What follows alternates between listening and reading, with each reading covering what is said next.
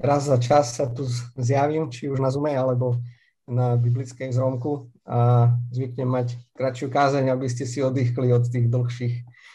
A myslím, že dnes tomu nebude inak, ale verím, že to bude aj napriek tomu vám na požehnanie. Nachádzame sa dnes teda v Marekovi 14. kapitole od 66. po 72. verš. Keď bol Peter dolu na nádvorí, prišla jedna zo slúžok veľkňaza. Len čo zbadala Petra, ako sa zohrieva, pozrela na ňo a povedala mu, aj ty si bol s tým Nazaretčanom Ježišom. On to však zaprel a povedal, nič o tom neviem, a vôbec nechápem, čo hovoríš. Vyšiel von pred nádvorie tom zaspieval komút. Keď ho slúžka uvidela, začala znova hovoriť okolo, okolo stojacím. Aj tento je jeden z nich. Peter však opäť zaprel. Po malej chvíli aj okolo stojaci hovorili Petrovi, veru, že si jeden z nich, veď si Galilejčan. On sa však začal zaklínať a zaprísahávať. Človeka, o ktorom hovoríte, nepoznám. Vtedy sa ozval kohút po druhý raz. Tu si Peter spomenul na slova, ktoré mu Ježiš povedal. Skôr, než kohút dvakrát zaspieva, tri razy ma zaprieš. Chytil sa za hlavu a premohol ho plač. Čiže nachádzame sa uprostred príbehu o Ježišovom súde a len pred pár hodinami ho zajali a teraz nastáva súdny proces. Najprv si ho predvoláva židovská veľrada a neskôr predstúpi aj pred Piláta. Medzi týmito dvomi e, rozhovormi nachádzame práve dnešný text o Petrovom zapretí Ježiša. Na rozdiel od Tomáša, ktorého stále poznáme ako neveriaci Tomáš, však Petrovi táto prezivka alebo nejaký taký dovetok neprischla, ale aj napriek tomu, a možno nie napriek, ale vďaka tejto skúsenosti ho stále môžeme poznať a vnímať nielen ako toho, ktorý zaprel, ale ako toho, ktorý bol skalou. Môžeme ho poznať ako vodcu učeníkov, ale aj ako vodcu prvých kresťanov. A určite ho poznáme aj ako dobrého rečníka, dobrého kazateľa, ktorému sa počas zoslania ducha, počas ktorého kázne a zoslanie ducha svetého sa obratili tisícky ľudí.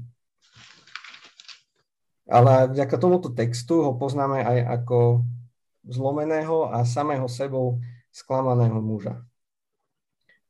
Táto životná skúsenosť však Petra nejak nepremohla a Božie slovo v ňom bolo nakoniec aj tak dokončené.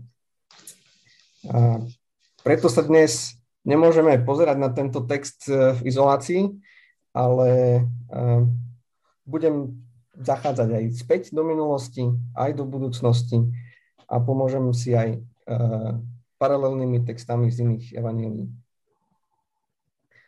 tak po poriadku nám nasleduje najprv minulosť. A Peter bol doteraz síce dosť výraznou postavou, avšak nemôžeme povedať, že v nejakom veľmi uh, pozitívnom zmysle slova.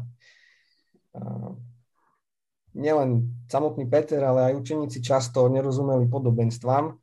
A v Matúšovi v 15. 15. kapitole v 15. verši Peter hovorí Ježišovi, aby im vysvetlil podobenstva, ktoré rozprával. Ďalší príklad je v Marekovi v 8. kapitole v 32. verši, keď Peter karhal Ježiša, pretože nechápal, čo hovorí. A v tom texte čítame, že hovoril im celkom otvorene. To, čo im hovoril, bolo, že syn človeka musí trpieť, že bude zavrhnutý, zabitý ale že na tretí deň vstane z mŕtvych.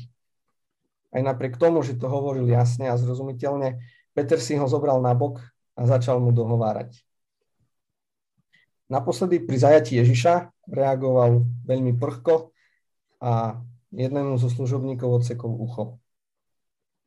A to aj napriek tomu, že pán Ježiš učeníkov učil, že Božie kráľovstvo nie je o boji a meči,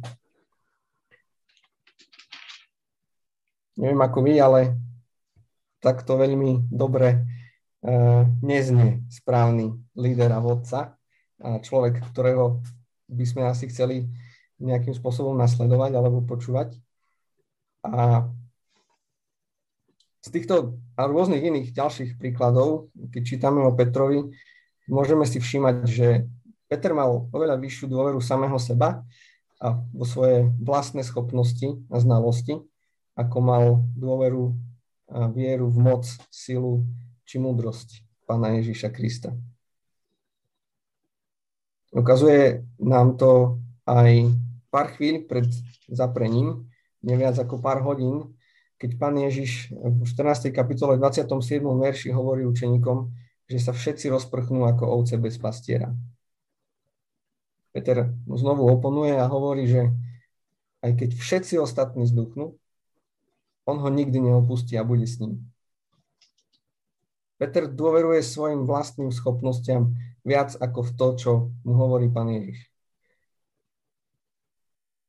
Pán Ježiš mu ale hovorí proroctvo, že Peter zaprie Ježiša ešte v tej noci, skôr ako zaspieva kohút. Viem si predstaviť, ako minimálne eh, vnútorne, sám v sebe, Peter aj toto popieral. A nechcel si priznať či predstaviť takúto situáciu. Peter však nebol len taký ťuťko, ako by sa mohlo zdať, ale bol aj veľmi šikovný. A pochádzal z rybárskej rodiny a spolu aj s bratmi Jakubom a Janom pravdepodobne viedli veľmi dobrý a výnosný rybársky biznis. Šimon musel byť veľmi dobrý rybár a Ježiš ten potenciál v ňom určite videl, že jedného dňa z neho môže byť skvelý rybár ľudí. A možno práve aj toto úspešné podnikanie bolo základom Petrovho charakteru, že je to on, kto musí zabezpečiť rodinu, je to on, kto musí uloviť dostatok rýb, že je to on, na ktorom všetko závisí.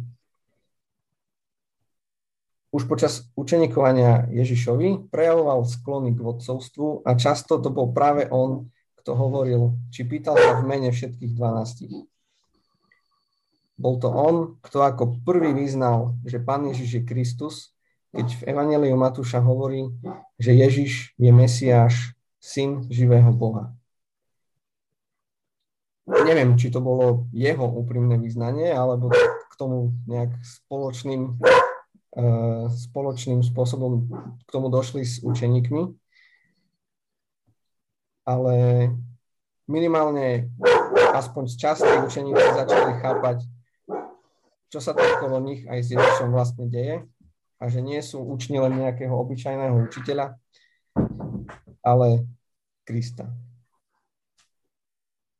Myslím, že toto vyznanie nehovorí o Petrovom duchovnom stave, pretože v Lukášovom, v Lukášovom evaneliu v rovnakej situácii sám Ježiš hovorí Petrovi, že až sa obráti, nech potom posilňuje bratov. A myslím, že dnešný text hovorí presne o tomto Petrovom bode obratenia. Takže dnes sa nachádzame na tom dvore, kde zajali, teda kde priviedli Ježiša a kde prebieha ten rozhovor uh, veľrady s Ježišom.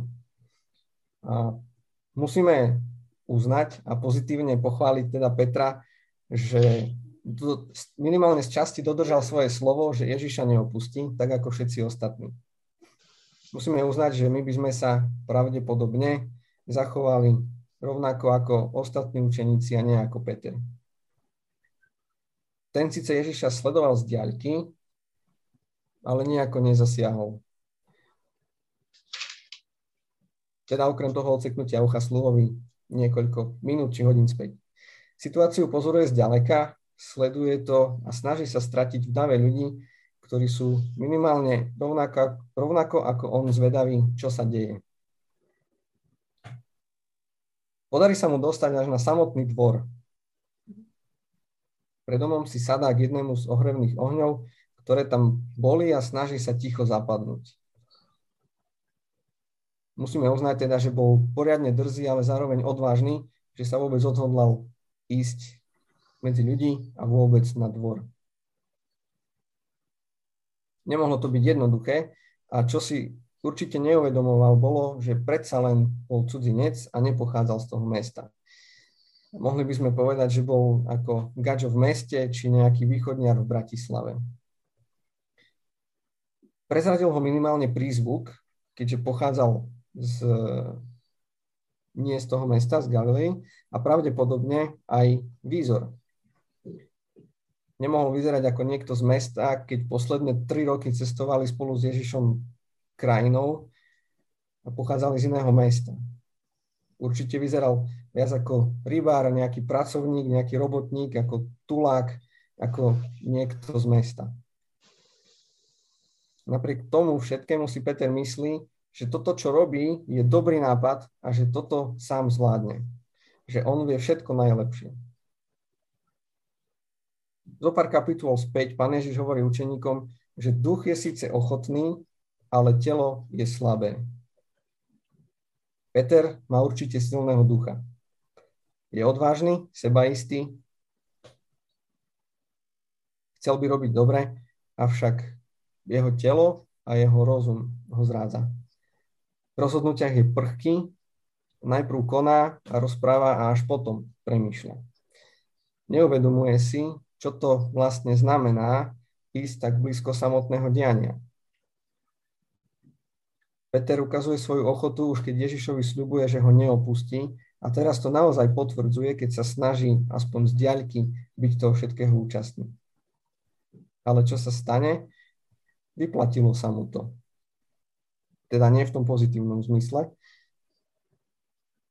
Jedna služka si všimla, že tam sedí nejaký zvláštny človek a keď sa pozrela bližšie a videla v žiari jeho tvár, uvedomila si, že je na ňom niečo zvláštne a že do toho kolektívu ľudí, ktorí tam sedeli, nemus, nemohol patriť. A všimla si ho, pozrela na ňo. Možno ho aj osobne spoznala, keď ich videla chodiť mestom, vyučovať či uzdravovať a konfrontuje ho týmto zistením. Peter sa bráni formálne akoby na súde a odchádza preč. Pričom ho nekonfrontoval žiadny vojak, strážca či nejaký veľký, silný muž. Bola to obyčajná žena, slúžka. Peter má svojho ducha stále dostatočne silného a sebavedomie a odhodlanie príliš vysoké na to, aby vzal nohy na plecia a pridal sa k ostatným učeníkom. Neuteká preč, len odchádza zo žiary ohňa k bráne a pravdepodobne zvažuje svoje ďalšie kroky. Odchádza preč z nádvoria a snaží sa znovu zapadnúť niekde do davu. Ale slúžka, ktorá chodila hore-dolu, ho znovu spoznáva a znovu konfrontuje. Peter druhýkrát zapiera. Služka sa nedá odradiť a dokonca hovorí všetkým okolostojacim, že tento muž určite chodil spolu s Ježišom. Je to jeho priateľ, spoločník či dokonca spoluúčastník na čomkoľvek sa ten Nazaretčan podielal. A keď sa už Peter ozval dvakrát, všetci museli vedieť a vidieť, kto je ten muž, dokonca ho určite aj počuli. A keďže ho počuli, muselo im byť jasné, že to nie je domáci, ale je to cudzinec z iného mesta. A Peter tretíkrát zapiera, že by Ježiša poznal. Peter tu ale zjavuje svoju nelojalnosť voči Ježišovi viac ako lojalnosť dokázal nájsť síce dostatok odvahy na to, aby prišiel až takmer do domovej rady veľkňazovi, no nemá dostatok odvahy na to, aby priznal, že Ježiša pozná. Má dostatok odvahy na to, aby ostal v centre diania, ale nemá dostatok odvahy na to, aby sa priznal, že to je naozaj on. Má silného ducha, pretože vie, čo by mal robiť a chcel by to aj spraviť, ale má slabé telo, slabý rozum na to, aby sa priznal, že Ježiša pozná. Ešte na samom začiatku, keď išiel obďaleč a z ďalky sledoval situáciu, si určite myslel, že je na tom oveľa lepšie ako učeníci, ktorí všetci zduchli. Veď on predsa Ježiša neopustil tak ako oni.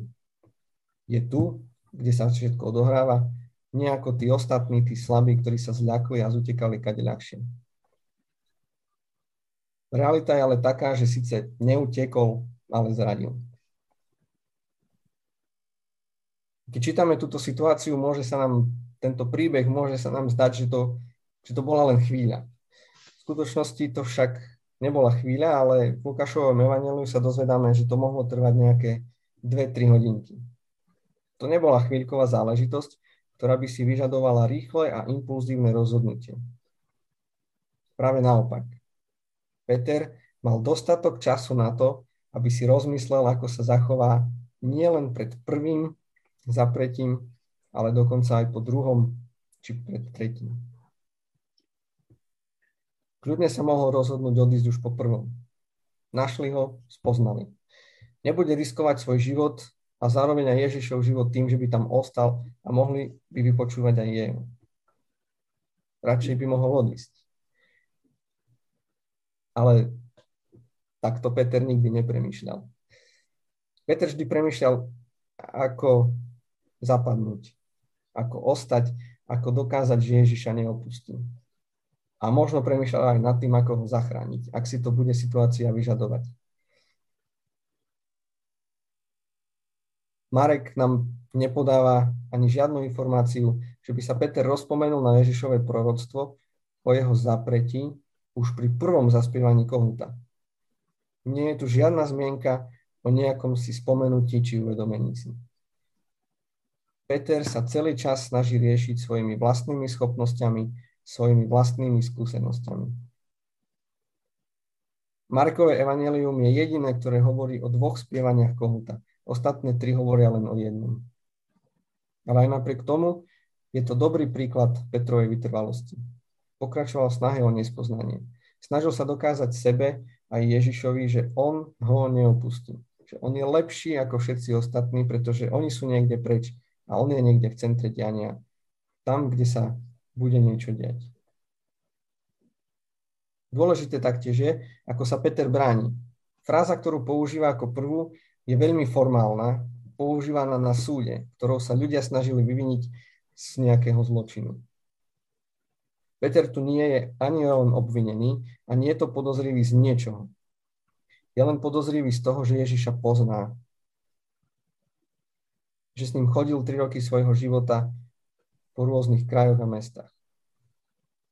Ale aj napriek tomu sa snaží vyviniť.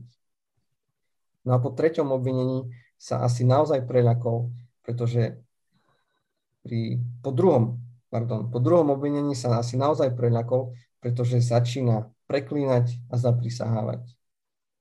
Možno už aj kričal, pretože určite bol v poriadnom strese možno začal nadávať nie na ľudí, ale začal prisahať na nejaké predmety, aby mu predsa len uverili, že on toho muža nepozná. Možno prisahal, nech zomrie, ak toho muža pozná, alebo možno prisahal, že nech ho Boh potrestá, ak ho pozná. Pritom ani len nevedel, čo chcú. Možno sa len chceli pýtať otázky a spoznať, kto ten Ježiš naozaj je a čo spravil. Na druhej strane mu možno naozaj chceli ublížiť to nevieme. Vieme len to, že Peter sa zachoval nie ako hrdina, ale práve ako slaboch. Ako niekto, kto nepatrí do Ježišovej prítomnosti, pretože sa nevie priznať, že ho vôbec pozná. Koľkokrát sme sa tak zachovali my? Koľkokrát sme sebe aj druhým povedali, že my chodíme s Ježišom a nikdy ho neopustíme? A napriek tomu nevedieme dostatočný modlitebný život, neslúžime bratom a sestram, nezaujímame sa o nich. A čo iní ľudia zvonku z našej bubliny, núdzni, ktorí sú vonku na ulici či na parkovisku. Častokrát sa pozrieme inde. Snažíme sa nevšimnúť si, ignorujeme. A sam Ježiš povedal, že keď obliekame a krmíme tých, ktorí to potrebujú, obliekame a krmíme samého Ježiša. O čo viac zapierame Ježiša našou vlastnou sebastrednosťou a záujmom iba o seba a nie o naše spoločenstvo. Alebo keď si žijeme naše životy sami, bez modlitby, bez písma, bez strávenia času s Bohom. Alebo keď doslova zaprieme to, že sme kresťania, vtedy, keď nám to vyhovuje, pretože naši kolegovia či kamaráti ohovárajú kresťanstvo. Nie sme takí istí ako Peter? Nie sme pyšní, sebastrední? Nedôverujeme viac v seba, vo svojej schopnosti?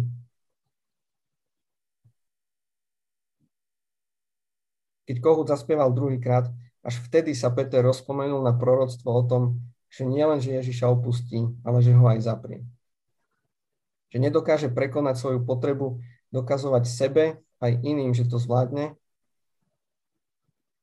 ale že musí dôverovať Ježišovi, jeho slovám a moci. Peter sa psychicky zrútil. Ako často vidíme chlapov plakať. Dnešná spoločnosť je taká, že chlapi plačú iba keď sú na samom dne. Myslím si, že sa to nejak neposunulo odvtedy a ani vtedy to nebolo iné. Musia dokazovať silu, odolnosť, pevnosť. Musia viesť aj v ťažkých situáciách, ale nemôžu si dovoliť prejaviť emócie a už vôbec neplač. Preto keď chlap plače, je to vážne. Myslím, že toto, práve táto situácia je situáciou, kedy bol Peter vo svojom živote najnižšie. Duchovne, duševne, fyzicky. Začína si uvedomovať, čo sa stalo uvedomuje si, čo spravil. Že toho, o ktorom on prehlásil, že je Mesiáš, že je záchranca, spasiteľ, syn živého Boha, že práve toho zradil a zaprel. V rôznych článkoch či televíznych správach často vidíme a počujeme, že život nejakého človeka sa zmenil v sekunde. Alebo že sekundy rozhodli o osude. Petrové rozhodnutia tu síce viedli dlhší čas, ale bol to len moment, v ktorom si uvedomil, čo sa vlastne stalo a aké to má následky. Život sa mu zmenil v priebehu sekúnd. Myslím, že tu a na tomto mieste, aj napriek tomu, že Ježiš ho volal už dlhší čas Peter, sa zo Šimona začínal Peter aj reálne stávať. V Lukášovom evaneliu sa píše, že keď Kohút zaspieval, Ježiš pozrel na Petra. Rovnako sme to mohli vidieť to slovo pozrel, keď na ňo pozrela slúžka. Slúžka ho však konfrontovala, tu však už nemuselo byť nič povedané, pretože Peter dobre vedel, čo sa stalo. Kikirikanie kohúta a Ježišov pohľad stačil Petrovi, aby si uvedomil, čo sa stalo. Možno to bol pohľad, ktorý hovoril, to nevadí. A možno to bol pohľad, aj tak ťa milujem. Určite to ale nebol pohľad, tak ti treba, hovoril som ti to. Pán Ježiš mu nevyčítal, že bol prchký a nerozumný. Nesnažil sa mu ukázať, že je rovnaký ako Judáš. Pán Ježiš na ňo pozera s láskou a porozumením. On miloval všetkých svojich učeníkov. Aj za nich prišiel zomrieť, aj napriek tomu, že boli často tvrdohlaví, nechápaví, zahlbení do seba. Pravdou ostáva aj to, že Ježišové proroctvo sa naplnilo aj napriek Petrovej snahe a presvedčaní samého seba aj iných o tom, že on nie je ako ostatný, že on to dokáže. Petrové veľké sľuby o tom, že Ježiša neopustí, a že Ježiša nezaprie, sa teraz ukazujú ako klamlivé. Najviac sklamal samého seba. Ježiš aj učeníci už možno Petra a jeho činy či preháňanie poznali. Teraz to Peter spoznal o sebe aj on sám. Aj pre nás je uvedomenie si nášho vlastného hriechu a zrady Ježiša vždy bolestivé a zničujúce. Nie je to vôbec príjemné pozerať sa pravde do očí a zložiť to každého. Plakal som aj ja, a to niekoľkokrát pri stretnutí s mojim hriechom. A Ježiš mi nemusel ani nič povedať. Stačilo sa pozrieť na ňo, na jeho život na kríž. Dnešný text a príbeh tu končí, ale a o Petrovi sa v Markovom evaneliu už pomaly nič nedozvedáme a mohli by sme tu skončiť. Všetci ale vieme, ako to pokračuje a ako to nakoniec Petrom skončí. Ale tu neskončí. V Biblii vidíme niekoľko iných príkladov rovnako zničeného muža v najnižšom bode jeho života. Ním napríklad Judáš. Aj on vedel, že zradí, pretože sám Ježiš mu to povedal. Spravil to aj napriek tomu. A predsa výsledok a koniec životov týchto ľudí je rozdielný. Pretože aj postoje ich srdc boli rozdielne. Peter mal aj to šťastie, že Ježiša neopustil a zažil ten láskavý a premieňajúci pohľad na spasiteľa. Judáš to šťastie nemal a svoj život ukončil pre, predčasne. Nedokázal sa zmieriť s myšlienkou, že to bol on, kto prispel k tomu, aby Ježiša zajali, odsudili a nakoniec aj zabili. Pre Petra je však toto nový začiatok. Nový život, nové stvorenie. A myslím, že toto je bod v Petrovom živote, ktorý by sme nazvali ako obratenie. A v tomto bode sme začínali všetci. V najnižšom bode nášho života, zlomený vlastným hriechom a uvedomením si jeho dôsledku. Ale zároveň šťastný, že môžeme mať spasiteľa, na ktorého sa môžeme pozrieť a vedieť, že nás miluje. Petrov príbeh, ktorý chcem spomenúť, sa odohráva neskôr v Janovom evanieliu v 21. kapitole. Tesne, tesne predtým, než o čom budem hovoriť, Peter hovorí, že ide loviť ryby. Možno preto, že to vie robiť najlepšie, ale robí to namiesto prikázania a inštrukcií, ktoré dostali od Ježiša. Peter robí to, čo vie robiť. Loví ryby. Keď učeníci zistia, že na brehu ich čaká a inštruuje pán Ježiš, čo majú robiť, Peter sa hodí do mora. A znovu vidíme impulzívneho, prchkého Šimona a nie Petra ako skalu. Pán Ježiš sa ho pýta, stále ma miluješ, teda miluješ ma?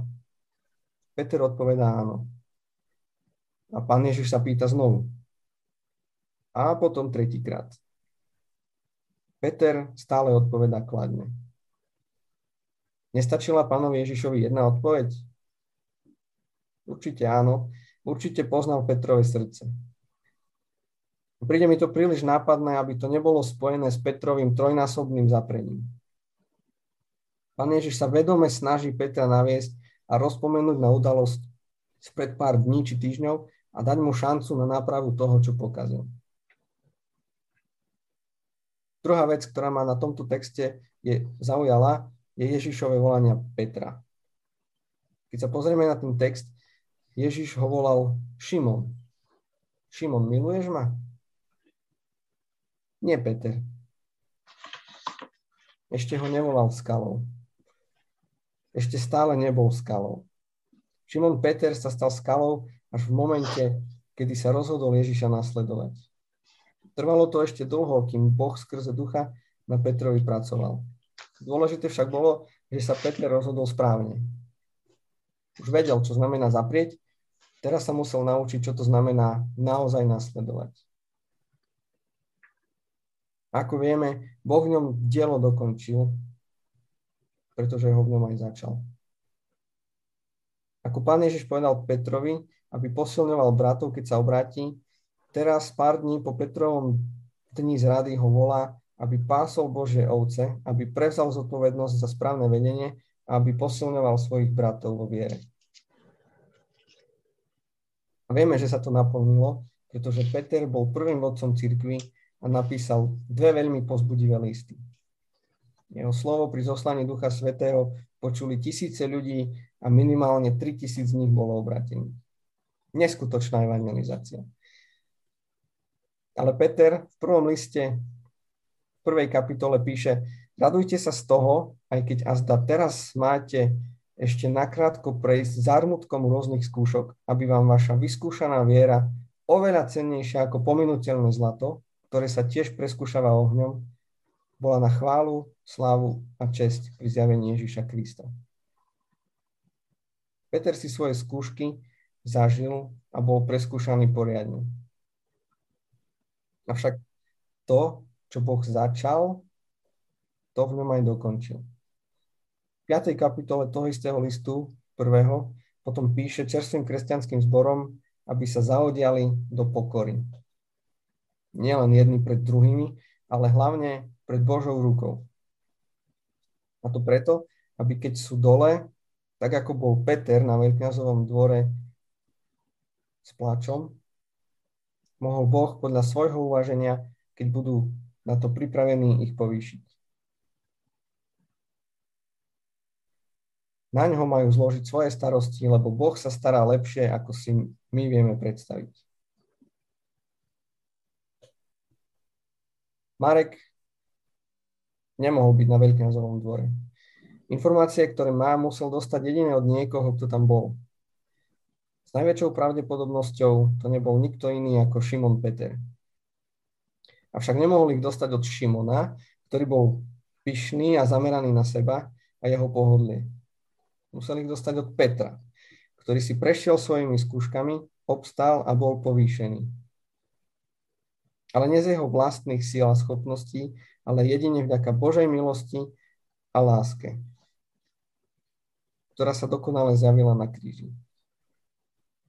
Peter bol pyšný, teda Šimon bol pyšný, myslel si, že to zvládne sám. Ale strašne sa milil. A my nie sme iný ako on. Často sa spoliehame sami na seba, či vo vzťahoch, financiách, v službe. Spoliehame sa na naše silné stránky, na to, čo my dokážeme. Častokrát sme potom napomínaní a dopadáme na samé dno ako Šimon na veľkňazovom dvore. Ježiš nás ale pozná a pozná naše túžby, naše sily, ale aj naše slabosti. Dáva nám šancu, aby sme sa naučili, že nie sme závislí na nich, ale aj napriek tomu dobre vie, že to sami nedokážeme. Práve preto sme dostali Ducha Svetého, ktorý nás napomína, ktorý nás obvinuje, ktorý nám neustále pripomína našu malosť, slabosť a hriešnosť.